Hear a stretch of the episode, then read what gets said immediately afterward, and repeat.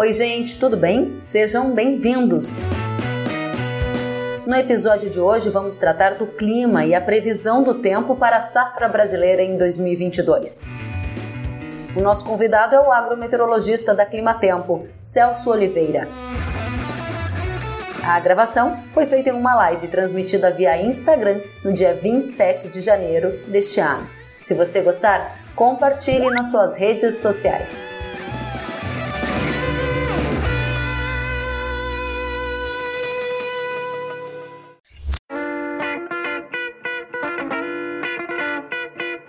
Celso, tudo bem por aí?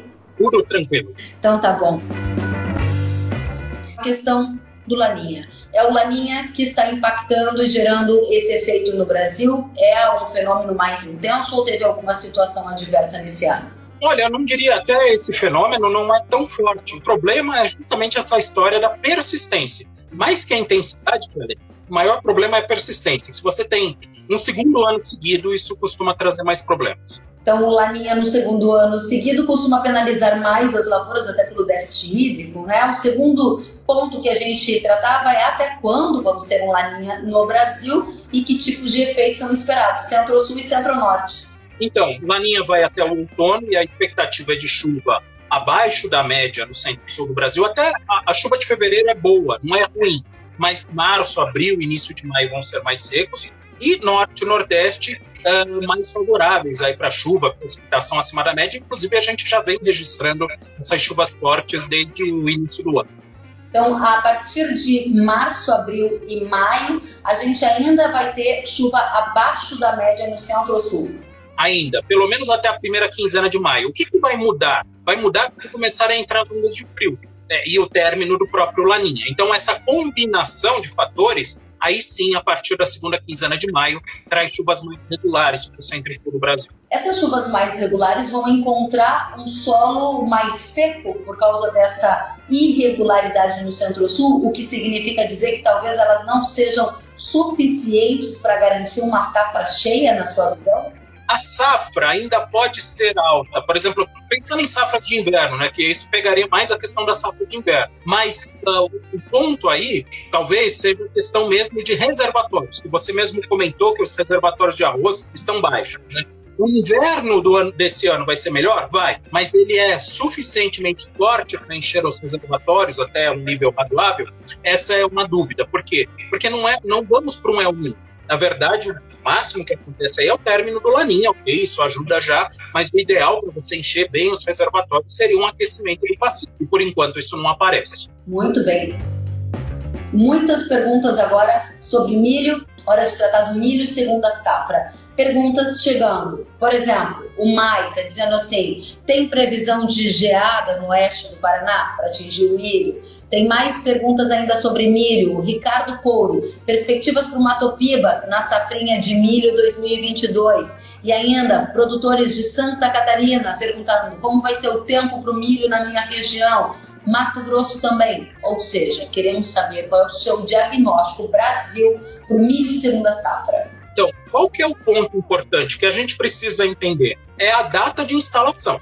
É, então, assim, há um ano atrás, nós tivemos aí uma, uma demora na regularização das chuvas da primavera.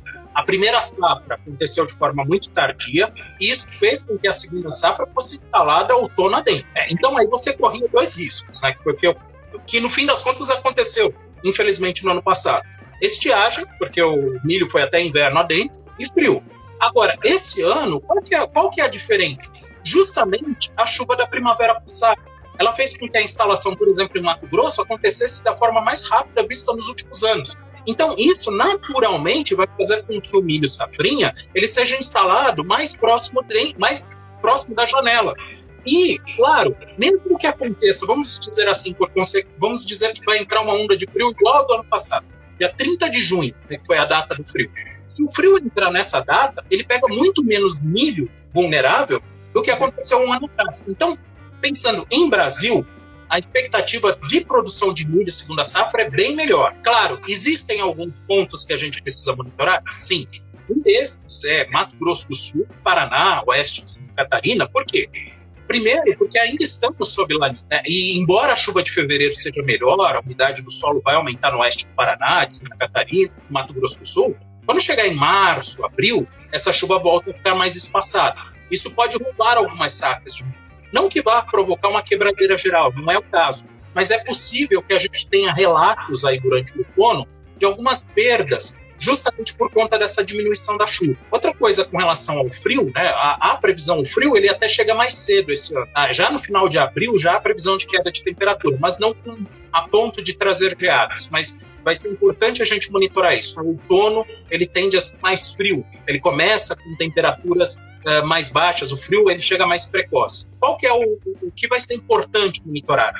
principalmente essa segunda quinzena de maio início de junho, que é o período onde o milho ele vai estar ainda num período vulnerável. Mas se der mesmo frio, por exemplo, na mesma data, na mesma intensidade do ano passado, a perda esse ano vai ser muito menor, porque boa parte do milho já vai estar em processo de colheita.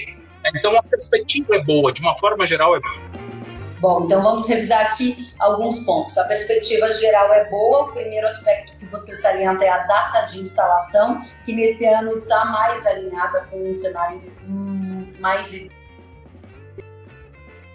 isso pode gerar uma produção melhor. O que você destaca como pontos de atenção? Mato Grosso do Sul, oeste de Santa Catarina e Paraná, principalmente por conta de menos chuva do que o ideal, correto, Celso? Correto.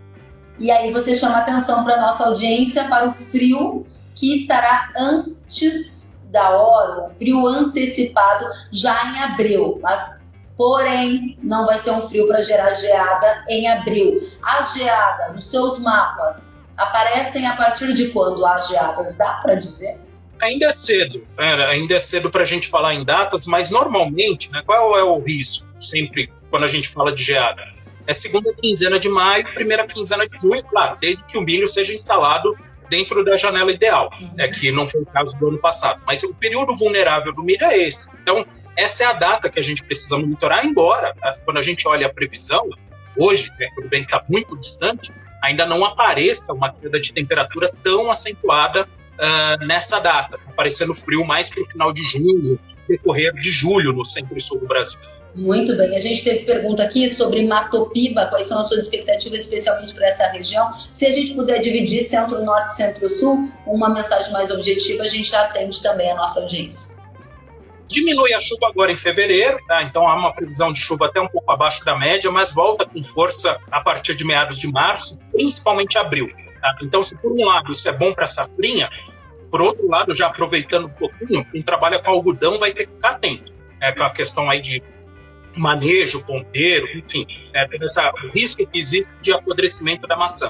Mas a perspectiva é que tenhamos chuvas fortes até o mês de abril uh, no Mato Piba. E aí, lembrando uma situação você pediu para uh, dividir, eu diria assim, é, Bahia, Tocantins, sul do Maranhão, sul do Piauí, até com chuvas acima da média. Agora, embora o fevereiro não seja tão chuvoso, março e abril vão ser. Agora, tem um ponto importante, que é a região da chamada quadra chuvosa, que sai um pouco até das áreas de grãos, é o litoral norte do Nordeste, que ali há uma previsão até de chuvas mais fracas durante todo o trimestre. Tá? Então, o, o, Nordeste ele é muito dependente não apenas do Laninha, tá? o Laninha ajuda a trazer chuva, mas o Nordeste é muito dependente do Atlântico, da temperatura do Atlântico. Vinha bem e estava chovendo, hoje mesmo choveu muito no, uh, no Rio Grande do Norte, no Ceará, no Maranhão, mas há uma expectativa daqui para frente que essas precipitações elas ficam um pouco mais irregulares. Não imagino que não dê para fazer safra, acho que fecha o ciclo, mas o produtor ele precisa ficar um pouco atento com essas chuvas um pouco mais espaçadas que vão aparecer a partir de agora. Muito clara a mensagem para a região do Matopiba e para a região sul do país. Vamos pensar centro-sul, vamos pegar também essas demais regiões, é, especialmente onde o pessoal, em algumas situações, está marcando três quebras de safra seguida. Vai dar para recuperar o caixa com uma produção farta? Você acredita nessa direção ou ainda não? Uh, com relação a, ao, ao sul do Brasil, para quem instalou soja mais tardia, eventualmente essas chuvas de fevereiro elas podem ajudar bastante, tá? mas para se ter uma ideia, por exemplo, no Paraná, é, apenas 33%, um terço da soja, ela ainda pode alcançar o potencial produtivo. é, dois terços você já tem alguma perda, pode ser severa, fraca, mas já uma perda. Então, assim, é, existe essa questão. Quem instalou de forma mais precoce, eventualmente, não essa chuva já chega tarde demais. E o milho, né, pensando em milho safrinha, tem ainda esses probleminhas aí que a gente pode ter de chuvas eventualmente irregulares. De novo, não vamos ter a quebra do ano passado, mas o produtor vai perceber em alguns momentos aí durante o outono essa questão da chuva um pouco irregular. Eu vejo uma melhor perspectiva, por exemplo, para culturas de inverno, principalmente no Rio Grande do Sul, Uh, lembrando que, por conta dessa questão aí, Rússia e Ucrânia, o preço do trigo disparou, uh, então, eventualmente, pode até a questão do preço ser vantajosa para a instalação, mas o fato é que tem aí uma expectativa melhor para culturas de inverno. E aí, uma coisa também que vale a pena a gente monitorar é o próprio segundo semestre de 2022, porque as previsões mostram uma primavera melhor de chuva uh, para o centro e sul do Brasil. Então, eu diria assim que esse primeiro semestre ainda é importante a gente monitorar, porque o Laninha não acabou. Então, ainda vamos ter Laninha até o outono e isso vai trazer alguma penalização. Mas, a partir do momento que a laninha terminar e passarmos aí por esse inverno, mesmo o início da primavera, há uma perspectiva melhor para as culturas de inverno e até mesmo para a instalação de do Centro-Sul e também para a instalação da safra 22, 23. Agora a gente vai retroceder um pouquinho e voltar para o presente momento, finalzinho de janeiro de 2022, onde nós estamos. Hoje a Biov cortou em mais de 4 milhões de toneladas a previsão de produção da soja. Isso significa uma safra de 135 milhões e 800 mil toneladas e é fruto da seca a quebra vai se agravar ou a gente vai ter uma melhora do cenário climático para a safra de soja? Olha, para a soja, o, o, problema é que assim, uma boa parte da soja do sul, ela já foi bastante penalizada. É claro que a chuva melhorando agora em fevereiro, eventualmente as áreas mais tardias podem ter um resultado um pouco melhor. Mas eu não vejo assim uma mudança assim radical das condições. É, eu vejo uma atenuação agora em fevereiro de março, enfim, você voltaria a ter um padrão um pouco mais seco. Então, vai ser importante ainda monitorarmos o que vai sair do solo aí no, na, no Mato Grosso do Sul, no Paraná, Santa Catarina, mesmo a Argentina, que teve aí problemas bem sérios de calor excessivo, enfim, toda essa região ainda sendo penalizada pelo fenômeno Laninha. E claro, os números mais favoráveis eles vão vir das áreas que vão ser colhidas no Mato Grosso, Goiás, Minas Gerais e Mato Piba. Essa, assim, é a região que deve ter uma melhor produtividade. Muito bem, você falou na seca e falou da sua perspectiva de não ter uma trégua muito grande nesse clima mais adverso, o que significa efeitos ruins para a produção agrícola. Aqui o JB Oliveira, ele está nos assistindo direto de Espumoso, no Rio Grande do Sul, nos ouvindo também, e ele disse que estão passando por uma seca muito grande lá, que já são 90 dias praticamente sem nenhuma chuva que é muito sério. Além da região de Espumoso, a gente tem muita gente aqui do oeste do Rio Grande do Sul. O Thales Panzeira está dizendo: eu gostaria da previsão para o oeste do Rio Grande do Sul para os próximos meses, produtores de arroz. Aqui a gente teve relatos de produtores de arroz irrigado com dificuldades, a pecuária também sentindo os efeitos. O que você tem no seu radar? Então, qual que é a questão, Kellen? Eu até comentei, né, que a gente vai ter agora em fevereiro uma trégua, né, Paraná, Santa Catarina, mas o Rio Grande do Sul nem tanto. E aí a situação é mais crítica justamente na fronteira oeste campanha, onde a projeção, mesmo para o mês de fevereiro, é de chuva abaixo da média, né, e uh, março, abril, enfim, ainda com chuvas inferiores ao normal. Então, infelizmente, pensando justamente nas áreas, mesmo nas áreas em pastagens, eu não consigo enxergar agora, nem em curto prazo, mesmo olhando num prazo mais longo, uma regularização. Isso aconteceria sim mais para o final do outono, no decorrer do inverno. Mas pensando nas culturas agora, no, nas culturas de verão, nas pastagens, enfim, nesse momento, infelizmente a gente não consegue enxergar aí uma mudança do padrão. Por quê? Porque essas frentes frias aqui do, do centro e sul do Brasil, elas vão parar aqui na altura de São Paulo, do Paraná. O ideal é que elas, descer, na verdade, ficassem estacionadas um pouco mais ao sul. Infelizmente, nesses, nessas últimas semanas, a gente teve uma situação que choveu no entorno da fronteira oeste, então choveu muito na Argentina, na província de Buenos Aires, no sul do Uruguai. Agora vai chover muito em São Paulo, Mato Grosso do Sul, Paraná, e infelizmente essa região da fronteira oeste, da campanha, elas ficam meio do vazio. a chuva não foi tão regular e não há uma expectativa realmente de regularização. Que pena, hein? Muito séria a situação. A gente tem pessoal de Minas Gerais, ou só para acabar esse tema, o Euri disse que em Alegrete a situação está muito complicada. Alegrete, que fica na fronteira oeste do Rio Grande do Sul, exatamente essa área que o Celso está chamando a atenção para a gravidade da situação e para uma perspectiva ainda não otimista de melhora na regularidade das chuvas. A gente vai adiante porque tem gente de Minas Gerais, o Fu Fu Bom Tempo disse, e Minas, como vai ficar? Ele está direto de Noroeste Mineiro, Alto Paranaíba, tem muita gente com excesso de chuva em Minas Gerais, não é? Choveu bastante no início de janeiro, diminuiu um pouco agora nesses últimos 10 dias. Até volta a chover agora nesse, nesse fim de semana, início da semana que vem. Mas uma notícia importante é que essa precipitação que vai acontecer a partir de agora, em fevereiro, março, abril, ela não vem na mesma intensidade né, do que a gente viu em dezembro e janeiro. Foi excessivo, foi muita água isso inundou áreas, provocou erosão. Então, ah, uma boa notícia é que a chuva não corta, que ela precisa continuar e melhor, ela vem numa quantidade razoável, um pouco e acaba ajudando também as atividades de campo de uma forma geral. Muito bem. Aí, o Rodrigo Reis, de Mato Grosso do Sul, está dizendo o sul de Mato Grosso do Sul muito castigado com a seca. E o Marcos Rocha está dizendo e como fica fevereiro para a colheita de soja em Sorriso e região, na região de Mato Grosso. Pergunta também do Rocha, dizendo assim: existe risco de invernada no norte de Mato Grosso em fevereiro? Tem, mas é mais para a segunda quinzena. Tá? Então, assim, agora esses próximos dias agora vão ser chuvosos em Mato Grosso. Estava numa condição muito boa para a colheita, agora voltou a ficar mais chuvoso, que é até natural por conta da época do ano. Só que as projeções mostram agora que por volta do dia 3, 4 de fevereiro, a chuva vai dar uma diminuída de novo e deve seguir numa condição melhor para a colheita até mais ou menos o dia 12. É, então, esse período agora, é, mais dentro da primeira quinzena de fevereiro, melhor. Agora, quando chega a segunda quinzena, essa chuva volta a ganhar intensidade e vai pelo menos até o início de março. Muito bem, essa situação também vai acontecer lá em fevereiro, na região de Balsas, Maranhão. O Cláudio Bruneta está dizendo que eles já iniciaram a colheita por lá. Vai, vai. É, tá chovendo bastante agora, enfim, mas há uma perspectiva, assim, de enfraquecimento da chuva tá, em fevereiro, no decorrer desse mês de fevereiro. É, então, há uma janela boa para trabalhos de campo, para colheita, enfim, eventualmente para a instalação do safrinha. A única questão é que não pode esquecer do laninha. Então, quando chegar aí mais para março, principalmente para o decorrer de abril, vai voltar a chover bastante no, no Nordeste brasileiro.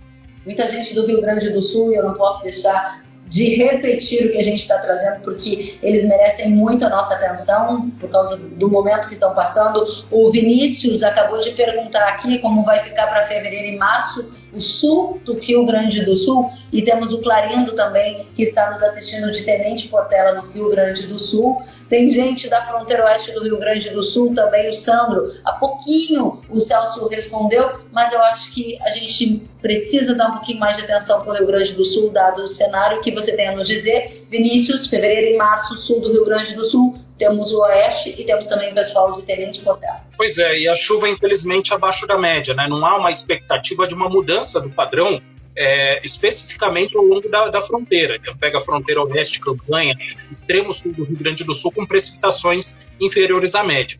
Na metade norte do Rio Grande do Sul, não que a chuva seja uma maravilha, mas o mês de fevereiro, o produtor vai perceber, é uma maior frequência. Então, quanto mais próximo ele estiver de Santa Catarina, maior vai ser a frequência de chuva. Isso aos poucos deve aumentar a umidade do solo e aí naquilo que a gente conversou, nas áreas instaladas eventualmente de forma mais tardia, isso pode ser favorável. É, mas é, é importante salientar, é, dos três estados, né, o Rio Grande do Sul ele não é o mais beneficiado. É, vai chover bastante no Paraná, especialmente no norte do Paraná. Uh, Santa Catarina fica numa situação intermediária e, infelizmente, o Rio Grande do Sul, especialmente a fronteira com o Uruguai, acaba sendo penalizada com chuvas abaixo da média. Celso, muita gente na nossa audiência. quero agradecer demais pela sua presença e pedir a você que faça aqui a sua consideração, algo que eu não tenha te perguntado, que você acha extremamente importante a nossa audiência saber. Bom, Kellen, pensando aí no curto prazo, eu acho que o produtor ele deve ficar atento aqui no estado de São Paulo. Pensando, esse fim de semana vai ser extremamente chuvoso, então pensando mais no curto prazo.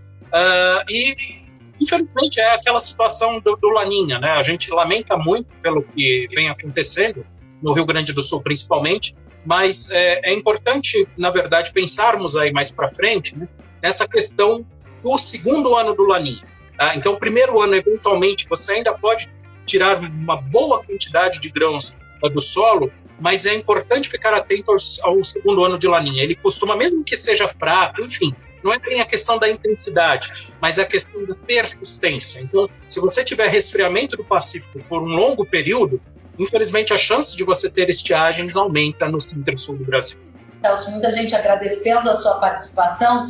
Sandro Arroz está dizendo parabéns, o Gabriel Donato, Fertisolo Agro, muito bom. E mais gente aqui também nos assistindo, o pessoal de Santa Catarina, Produtos Coloniais do Polaco, nos assistem direto do extremo oeste de Santa Catarina e diz que lá choveu hoje 35 milímetros, ameniza a situação, mas não resolve. Muito obrigada pelo relato. Ludwig e Fátima Ludwig nos assistindo dizendo que a chuva hoje, graças a Deus, voltou para o oeste de Santa Santa Catarina, que boas notícias. Rafael também por aqui, a Fazenda LJL de Mato Grosso do Sul aplaudindo e muito mais gente conosco. Celso, te agradeço demais. Sei quanto você está demandado nesse momento. Agradeço pelo seu tempo, pelo prestígio com a nossa audiência. Desejo a você muita saúde e um ótimo ano de 2022. Volte sempre, viu? Muito obrigado, Kellen. Muito obrigado pelo convite, conversar com os, uh, com os internautas. Enfim, agradeço muito pela oportunidade. Cuidem-se, cuidem-se e estamos à disposição. Muito obrigado. Obrigada a você, fique bem. E a todos que nos assistiram, a live vai ficar salva já aqui no vídeo do Instagram, vai para o YouTube e estará disponível em todas as plataformas de podcast via áudio para vocês ouvirem ou enviarem para alguém que deveria ter assistido o nosso bate-papo. Até a próxima, gente. Fiquem bem. Tchau, tchau, Celso. Tchau.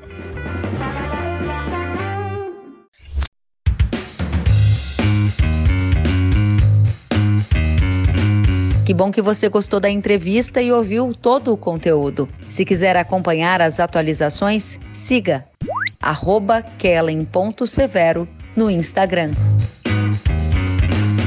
Até a próxima!